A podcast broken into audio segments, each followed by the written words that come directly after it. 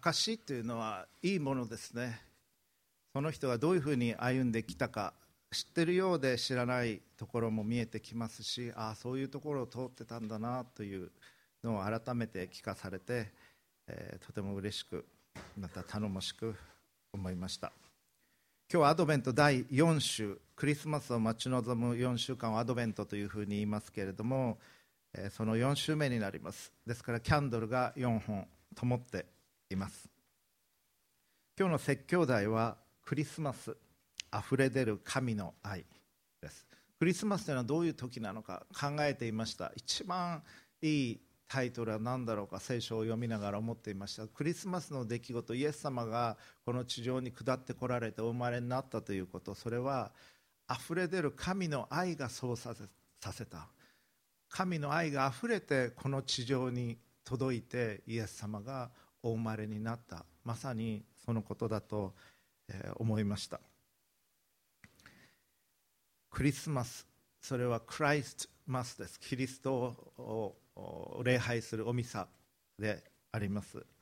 ですから皆さん今日この日曜日に教会に来られたということは本当に素晴らしいことだと思っています。教会では24日も12月24日の夜も6時半からクリスマスイブのキャンドルライトサービスを行いますので短い礼拝になると思います。ぜひいらしてください。その時も軽食を用意してますのでお仕事帰りでも遅刻してでもあるいは軽食をいただくためだけでもいいのでぜひいらしてくださればと思います。今日の聖書箇所をお読みいたします。新約聖書ルカによる福音書の2章1節から20節。プロジェクターに出ますのでご参照ください。その頃全世界の住民登録をせよという勅令が皇帝アウグストから出た。これはクレニオがシリアの総督であった時の最初の住民登録であった。それで人々は皆登録のためにそれぞれ自分の町に向かっていった。ヨセフもガリラヤの町ナザレからユダヤのベツレヘムというダビデの町へ登っていった。彼はダビデの家系であり血筋でもあったので身重になっている許嫁の妻マリアも一緒に登録するためであった。ところが彼らがそこにいる間にマリアは月が満ちて男子のウイゴを産んだ。それで布にくるんで貝羽桶に寝かせた。宿屋には彼らのいる場所がなかったからである。さてこの土地に羊飼いたちが野宿で野蛮をしながら羊の群れを見守っていた。すると主の使いが彼らのところに来て主の栄光が周りを照らしたので彼らはひどく恐れた。見つかいは彼らに言った。恐れることはありません。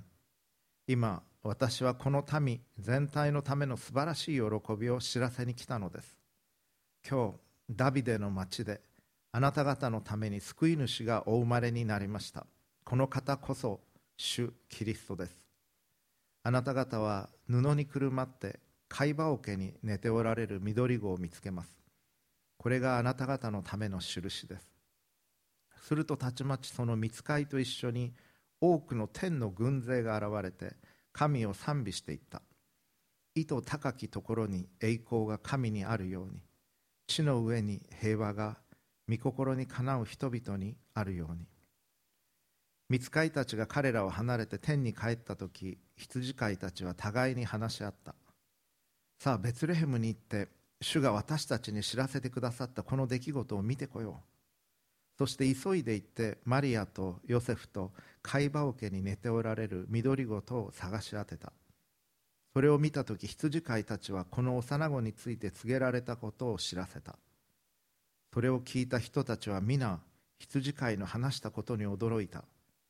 しかしマリアはこれらのことをすべて心に収めて思いを巡らしていた。羊飼いたちは見聞きしたことが全部見つかいの話の通りだったので神をあがめ賛美しながら帰っていった。以上です。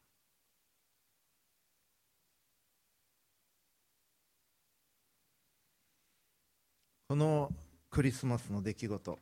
これは神の愛があふれているから起こったことです。私のキリスト教の授業では1番目に出る問題っていうのは決まってますですね。今日も受講してる人たち何人もいますけれどもじゃあ聞いてみましょうか。1番目に出る問題。それは聖書の中で一番大切な2つの教えです。それは何ですか？はい。そうですね。神を愛することです。心を尽くし精神を尽くし思いを尽くしてあなたの神である主を愛しなさい。それが一番大切な教え。そしてもう一つは何ですか？はい。自分を愛するように隣人を愛することですね。この2つができないと再履修になります。この2つが一番大切な聖書の教えの真髄だからです。イエス様が何を教えられたのか聖書は何を語っているのかそれを突き詰めるともうこの2つしかないんです。クリスマスはなぜ起こったのか。アダムとエバを作った時神はアダムとエバのことをすごく愛しておられました。しかしアダムとエバは神を信頼し切ることはできず誘惑誘惑に駆られてしまい神が絶対やっちゃいけない禁断の実というのがあの園にあったんですけども触れてもいけないし食べては絶対いけないという。だけど蛇として象徴的に描かれている悪魔がいや神のようになれますよ。あなた死ぬことはありません。というその誘惑の言葉に引っかかってそれずっと見てると魅力的に思えて何でもそうですね。欲しいものあるとずっと見てると魅力的に思えてそこから目を離せなくなる。だんだんそれに近づいていく。ネットで何かの商品を見てる場合でもウィンドウショッピングしてる場合でもそうだと思います。エヴァとアダムも禁断の実を見てそれに近づきそれを取って食べた。そしてそこから人間の罪の歴史が始まっていきました。しかし神はすぐさま人人類を救うと決められました。それはあたかも自分の子供が水の中に落ちたならば親は飛び込んでいって救おうとするでしょう。そのように神はすぐに救おうとされた。だけどそのためには長い準備が必要だったんです。長い年月をかけて準備をしそしてようやく今から約2000年前救い主を送ることができた。それが神の愛の印としてのクリスマスの出来事なんです。ですからクリスマスに覚えていただきたいことの一番目それは神があなたのことを愛しておられるということです。それ以外の動機は神は全く何も持っておられない。神が何かされる時ってのは100%愛なんです。よく学生であもう自分は神に見捨てられたんじゃないだろうかと思いますというふうに授業のレスポンスカードに書いてくる子がいます。えっと思います。そんなふうに思ってたんだと思います。でもそんなことは決してありません。神があなたを見捨てることなんか絶対ないんです。あなたが神から離れていくということはありえます。でも神があなたを見捨てることは絶対にない。そしてあなたの人生に起こっている全てのこと。神が一生懸命に守ろうとして私たちが悪いことをしたりアクシデントがあったりそれはさまざまなことがあります。我々の責任範囲能力の範囲を超えたことだって起こりえます。交通事故にあってはねられ自分が悪くなくたってそういうことだってあり得るわけです。でもそれら全ての中で神はどうにかして私たちを守ろうとしておられる。そして神がなさる全てのことはその動機は愛なんです。そのことをまず知るということ。そしてその愛を知ると神を愛したくなるんです。一番大切な戒め神を愛することだというふうに言いました。でも神を愛そうとするところから始めない方がいいんです実は。そうじゃなくてどれだけ自分が神に愛されてるのかを知る。それを知るときにえそんなことまでしてくださったんですか？そんな思いだったんですか？神様は。神のことが分かれば分かるほどどれだけ自分が愛されているのか分かれば分かるほどその愛に応えたくなる。その神様を愛したくなるんです。だから神の愛を知るところからどうか始めていただきたい。年末年始いろんな方を訪問されると思います。ふるさとに帰る方もいるでしょうしあるいは家族をあるいは友人をあるいは恋人を訪問される方もいるかもしれません。愛する人を私たちは愛する人に会いに行きます。時間をかけてお金もかけて一緒にいることが楽しいから何かの仕事をするためではない。ただ一緒にいたい一緒に時間を過ごしてお茶を飲んでご飯を食べて一緒に笑ってそういう時を過ごしたい。でもある場合には自分を必要としてるからその人を訪問したいと思うこともあります。困ってる弱ってる心が折れてる。だから言ってあげなきゃと思うこともあるでしょう。愛すると一緒にいたくなるんです。神は私たちが困ってるのを見て暗闇の中にいるのを見て心が折れてるのを見て弱ってるのを見て放っておけなくて救い主を送ってこられたんです。イエス様来られたのは私たちを愛するがゆえです。そして私たちに愛を与えに救いを与えに来られたの。イエス様は、まあ、三位一体という言葉聞いたことある人どのくらいいらっしゃいますか？三位一体。はい結構いますね。三位一体っていうのは、えー、聞いたことあるけどなかなかどういうことか分かりにくいっていうのもあるかもしれません、えー、これが、まあ、少し表したものなんですけれども上が父なる神ファーダーと書いてあります。ファーダー is God 父なる神ってもちろん神です。そして左側は3イエス様のこと。御子。is God イエス様も神です。そして聖霊。右側にスピリットと書かれてますね。もう is God でも Father is not Son と書かれてます。父と子は違うんです。違うけれども本質において同じである。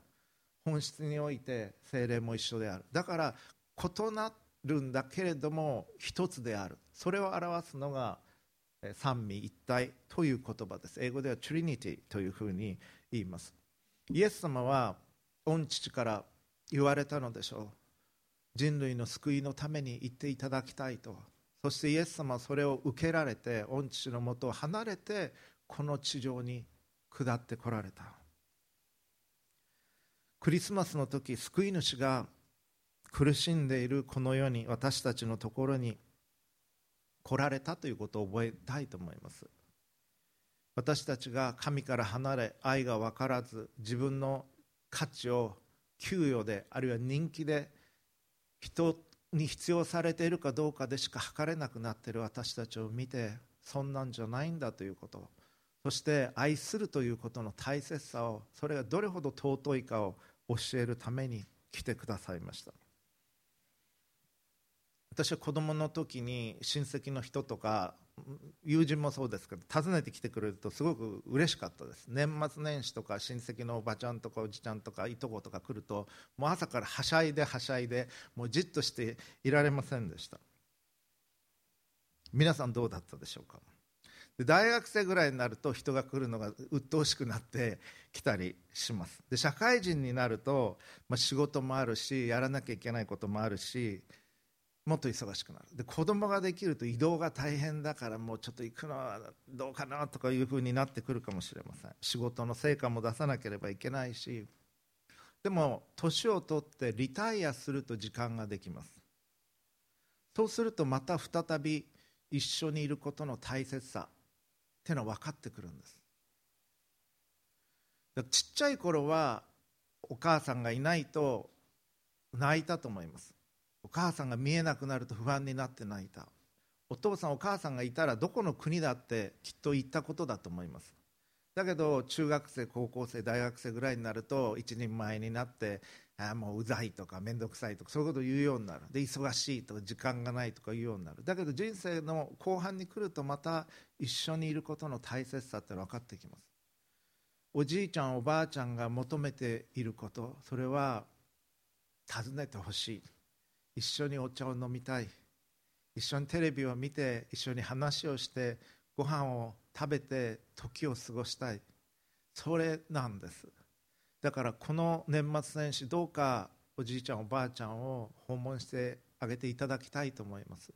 私たちは何かを失った時にその大切さっていうのは分かってくる。本当に大切なものっていうのはもちろんお金でもないし何か成し遂げることでもないし実は一番大切なことは愛することなんです。そして愛されること。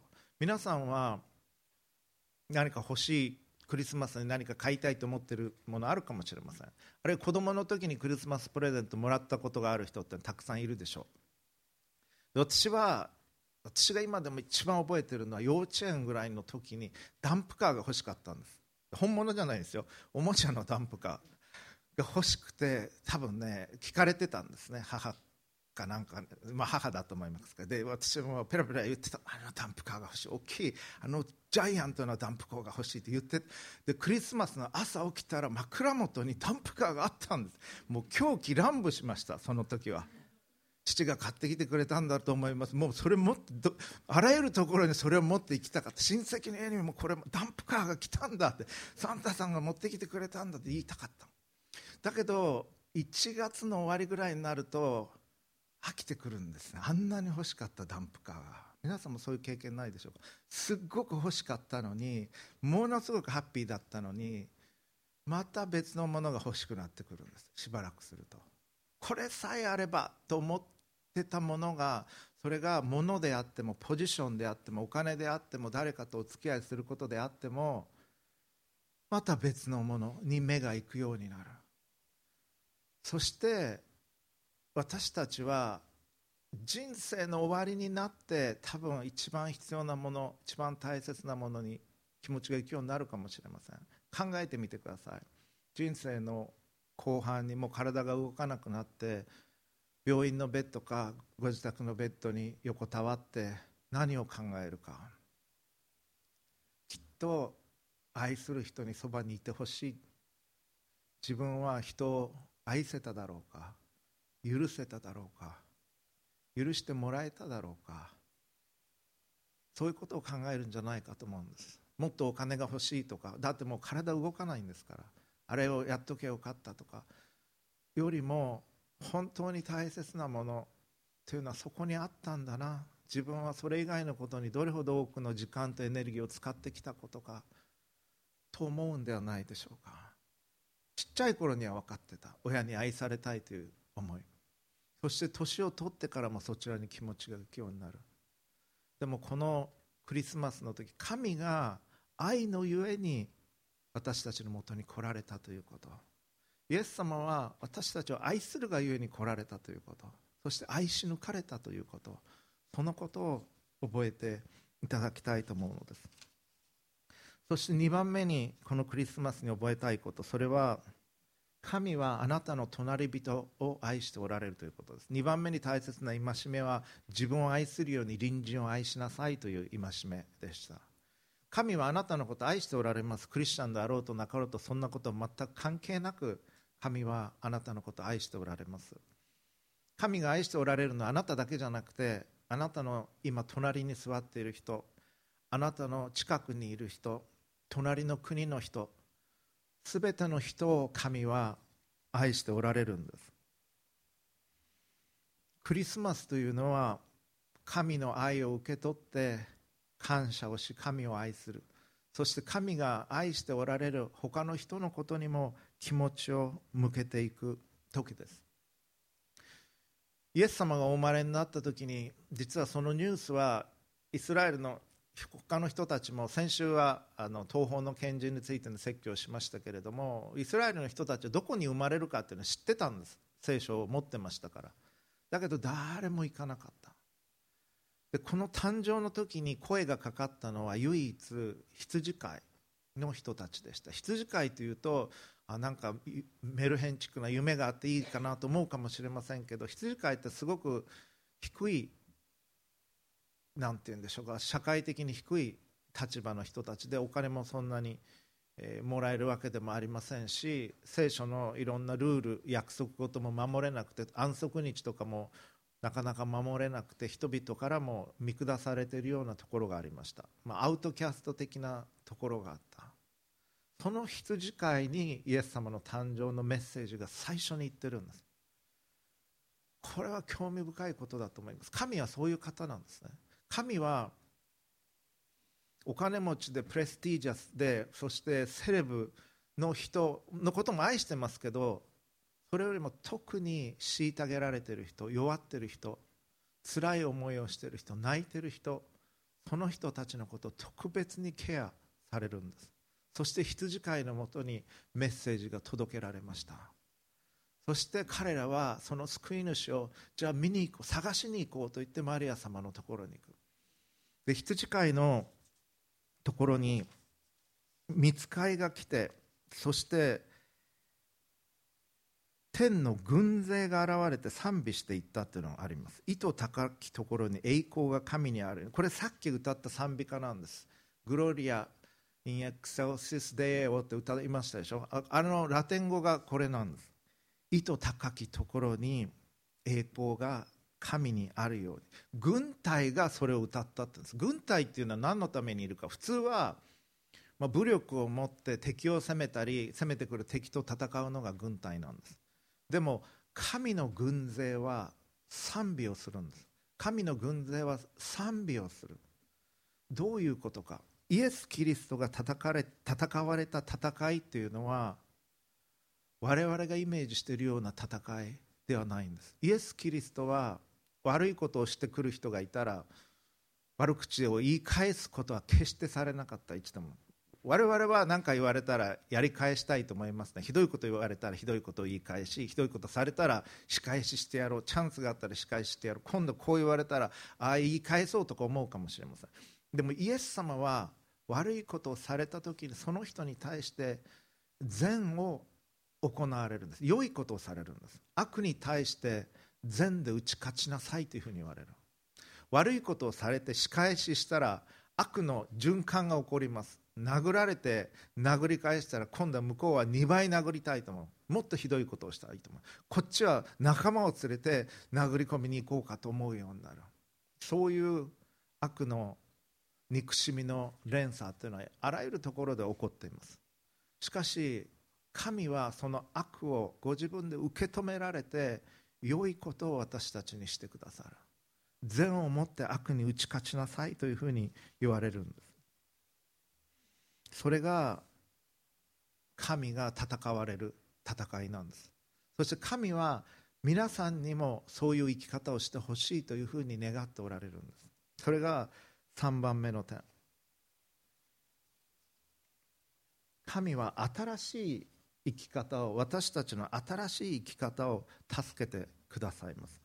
このアドベントの中で亡くなられた中村哲医師のことを私は最近本当によく考えています。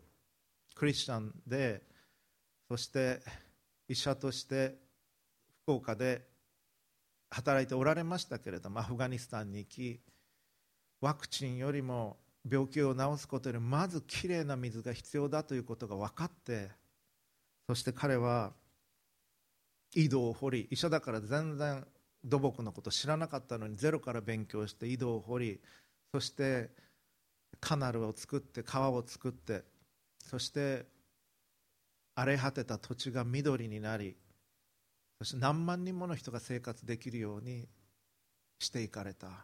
で彼のインタビューとか聞くと困ってる人がいたら涙を流してる人がいたらどうしたの？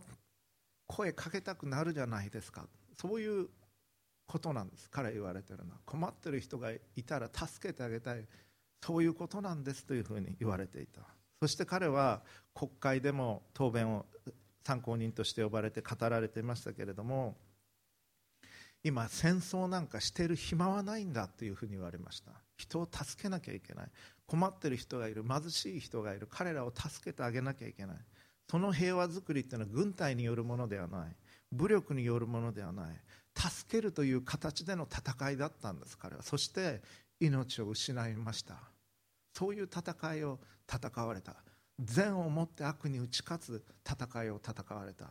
そしてその工事には元タリバンの人も加わってきた。違う民族の人も加わってきた。そして一緒に川を作って一緒に水を引いて荒れ地が緑になっていった。人々が暮らすことができるようになっていった。そういう支援の仕方を彼はしていかれました。温かい食べ物と温かい慰めが必要なんですというふうに言われていた。それはまさに神の心を受け取った形での支援だったと思います。クリスチャンとしての素晴らしい証だったと思います。それが善をもって悪に打ち勝つという戦いなんです。マーティン・ルーサー・キング・ジュニアという牧師がいました。アメリカで市民権運動をされた方です。彼はこういうことを言われています。暗闇に打ち勝つのは別の暗闇ではない。暗闇に打ち勝つのは光であると。その通りだと思います。憎しみに打ち勝つのはもっと激しい憎しみではありません。愛だと彼は言います。愛だけがかつて敵であった人たちを共に変えることができる力であると語っています。かつて憎しみ合っていた人たちが憎しみ合っていた民族が愛を持った人によって共に変えられていくことができる。日本人のほとんどが行くこともない無関心であるアフガニスタンに彼が行ったことによって中村医師が行ったことによってアフガニスタンは日本に感謝をしてる。それ彼が愛を持ってその働きをされたからだと思います。私たちアフガニスタンに行くことはなくても自分の周りにいる人たちに疎遠な人たちに関係が悪い人たちに愛を持って悪いことされたことがあってもそれを置いておいて仕返しをせずに何かあった時に守ってあげる。弁護してあげる。支えてあげる。声をかけてあげる。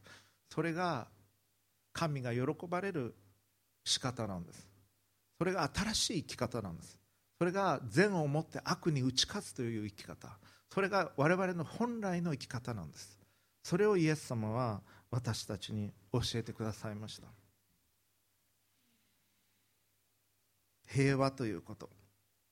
今今日お読みした聖書の箇所で皇帝アウグストという方が出てきます。あれ彼は帝政ローマの初代の皇帝です。それまで荒れていたローマ帝国地中海沿岸全部ローマ帝国だったんですけれどもそれを武力によって彼は鎮静しとりあえず戦争が起こってないような状況を作った。それがパックス・ロマーナローマの平和ということです。戦争が起こってない状態。でもそこの同じくルカによる福音書2章にイエス様の誕生が書かれている。イエス様はただ戦争が起こってないだけではない。そこに自分が犠牲を払ってでも愛を注ぐ。ひどいことをされても仕返しをしない。むしろいいことをする。そういう形で平和を作っていった。イエス様が人を憎んだことは一度もありません。イエス様はご自分のことを知らない。あなたがイエス様を知らなくてもイエス様を愛しておられます。イエス様は自分のことを罵り鞭で打ち血だらけにし茨の冠をかぶせそして十字架につけたそういう人たちのことも最後まで愛していました。愛し抜かれました。そうして救い主としての完成があったんです。私たちは主イエス・キリストが愛を持って来られたことを覚えましょう。そこから新しい生き方始まったんです。憎しみに対して憎しみで返すのではなく暴力に対して暴力で返すのではなくそれを受け止めて相手を愛する生き方があるんだということ。そういう平和の作り方があるんだということを知ったのです。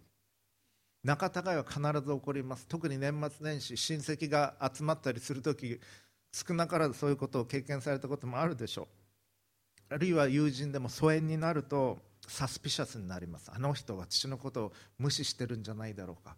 嫌ってるんじゃないだろうか。疑念を抱くようにきっとなるでしょう。そして情報を集めて情報戦になったりするかもしれません。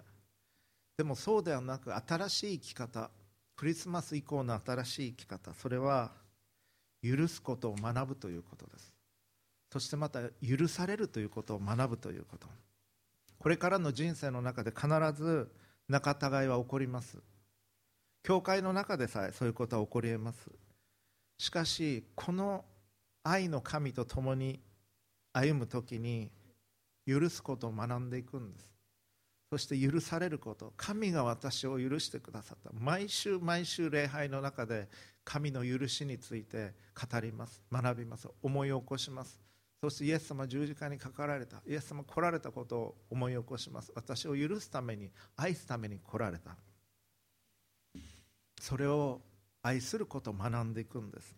ですから私は朝起きたら2つのことをお祈りしてくださいというふうに言っています。皆さんに。授業を取ってる学生たちにも言っています。その2つのこととは何か。